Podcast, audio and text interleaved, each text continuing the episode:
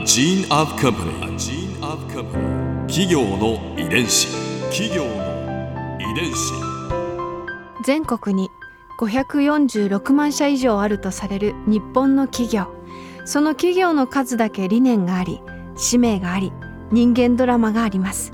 この番組ではさまざまな企業のトップや社員の方にお話を伺いながら成長する企業の DNA を解明していきます企業の遺伝子。ナビゲーターは私千葉なクララとクオン株式会社代表の武田隆さんです。武田隆です。よろしくお願いします。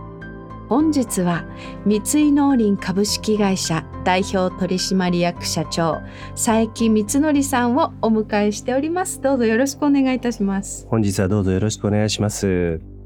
今回は三井農林の成り立ちについて伺います企業の遺伝子。三井農林は日東紅茶で知られる日本最古の総合お茶メーカーさんでいらっしゃいます。まあ、私たちに最も馴染み深いのは多分まあティーバッグのお紅茶ですかね。黄色のベースに赤くてぽってりとしたティーポットが描かれたパッケージ印象的です。デイリークラブは武田さんもよくご存知ですか？はいもちろんです、うん、三井農林はこの日東紅茶ブランドをはじめとする紅茶や緑茶を中心とした飲料及び飲料原料の製造販売を事業として展開している企業です、えーまずはその成り立ちから教えていただけますか？はいまず成り立ちですけれども創業は1909年、えー明治42年になります、うん。当時あの三井合名会社という会社があったんですけれどもここの三輪化として三井農林は発足しました、えーそして主にやっていたことというのは製茶業だったんですね。でまあ製茶業というのはウーロン茶の製造を具体的にはしていたんですけれども、お山林事業おあるいはあ北海道での町づくり不動産業等々も当時はやっていました。最初これはなぜ製茶業だったんですかここはですねもともとお三井家の方たちが非常にあのお茶に対してのお造形が深くてやはりあのその中でもおやっぱりこれを事業としてうん。やっぱり成り立たせたいというふうに強く思ってたというふうに聞いています。ウーロン茶と紅茶って元は一緒なんですよね。はい、ここですけれども、椿科の茶という植物のはい。発酵度合いが変わることによってお茶の呼び名って変わるんです。うん。発酵度が0%だと緑茶、発酵度が100%になると紅茶、その間がウーロン茶、そんな形になります。なんと。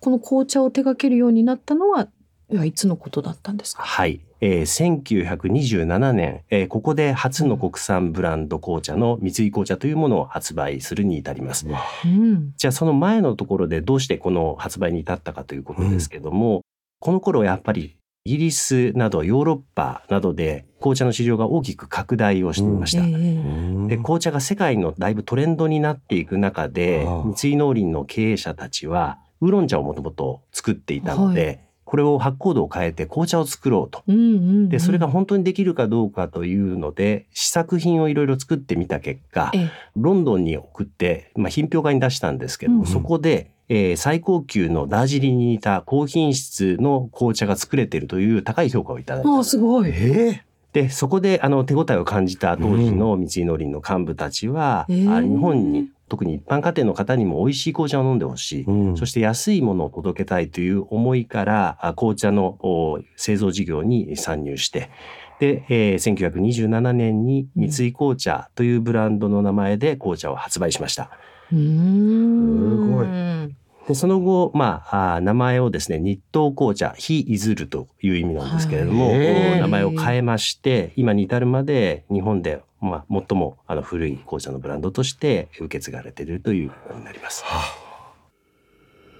企業の遺伝子。すごいですね。試作品が高い評価を得たということは、はい。あの、この試作品については、もともとはウーロン茶を作っていた経験もあったんですけれども、その作り方については知見がなかったので、うん三井農林として正論に何人も技師を出してですね、作り方を勉強してきたんです。で、勉強した結果、あーいい紅茶が作れるようになって、で、それをお品評会に出して、で、素晴らしいものができたので、えー日本で作ってみようということで、えー三井紅茶ができていごい。となります。うん。これは今までウーロン茶を作る技術を培ってきたからこそその上の発酵度合いの紅茶を作ることも可能になったということなんですか？ね、まさにご理解の通りでして、この部分のやっぱり素地があったのが次の別のお茶を作ることができたということになると思います。うんへ日東紅茶は非いずるっうんうんはいていう意味なんですか？そうなんです。あはい。あの、やはり日本の、うんやっぱり、非いずる国という話が、あの、過去もいろんなところで日本のことを形容する言葉であったと思うんですけれども、その名前を紅茶のブランドに冠したという形になります。うん国産のプライドを持った商品だったんですね。そうですね。あの、そう思います。うん私たちの手元にですね当時の商品のお写真と広告の資料があるんですけれども、うん。まあ、1932年発売後5年の価格は缶入り1ポンド約 450g で1円30銭、まあ、現在の価格で言うと、まあ、1,000円程度かなということなんですがこれは多くの方に親しまれたんですか？いや、この頃はですね、まだまだそんなことはなくて、うん。紅茶というのは高級品だったんですね。うん。で、その同時にあの正体不明のものというふうに見られてたみたいで、まあ、例えば飲むと肌の色が濃くなるとか、えーあとはあるいは赤い液体が不気味だというふうにおっしゃるような方も相当いらっしゃったみたいです。ただ当時の三井農林の社員たちうん。がそのイメージは誤解であると、うん。それから健康的で、えー非常に体にいい飲み物だという啓発を続いて行って徐々に浸透していったということだと聞いています。うーんなんかそのご尽力というかイメージを変えるのって結構大変なことですもんね。大変ですよね。そもそも日本の場合は緑茶が皆さんが飲んでらっしゃっていそうでねで色も緑じゃなくて赤になって、うん味も全く違っていてと最初に初めて体験している方たちというのはおっかなびっくり飲んでらっしゃったんじゃないでしょうかね。あのこれまでに作ってらしたウーロン茶っていうのはその人々の間ではよく飲まれていたものなんですか？いやウーロン茶についてもやはり緑茶が日本人の場合はやっぱりベースなので、はい。それを少し発酵させたもので違ったものを作りたかったんだと思います。うん。えー三井のやはり新種の精神というか新しいものに挑戦をしようというようなことを常に思っている集団だったと思うので発酵度合いを変えて全く違うものを作って、うん飲んでいただくことでそのまま驚かせようなんて思ってらっしゃったんじゃないですかね。常にこう当時の人々のその感覚よりももうちょっと新しいものをずっと作ってらしたっていうことなんですね。そういうことだと思いますね。はい。ここでクララズ viewpoint。今回印象に残ったのは飲むと肌の色が濃くなる。それほどまでに紅茶の認知度が低かったんだなというお話でした。今でこそ私たちは日常的にいただきますけど緑茶をたしなんできた人たちにとってはちょっと濃いめのあの赤にも見える液体が何なんだろうっていう感覚だったんでしょうね。でもそのこう得体の知れない存在としての紅茶をこう人々の生活暮らしまでこうなんていうんだろう引き下げたっていうのかなちょっと高級品だったわけですからねそれをもう本当に暮らしの一シーンにした三井のその努力というかなんかこれまでの歴史を思うとなんか何気なくねティーバッグでいただいてきましたけど感謝していただきたいと思います。企業の遺伝子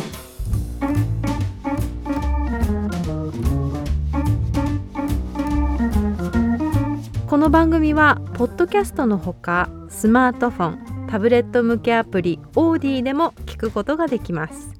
お使いのアプリストアからダウンロードして企業の遺伝子のページにアクセスしてみてくださいねそれでは来週もまたお会いしましょう企業の遺伝子ナビゲーターは私千葉なクララとクオン株式会社代表の武田隆でした。「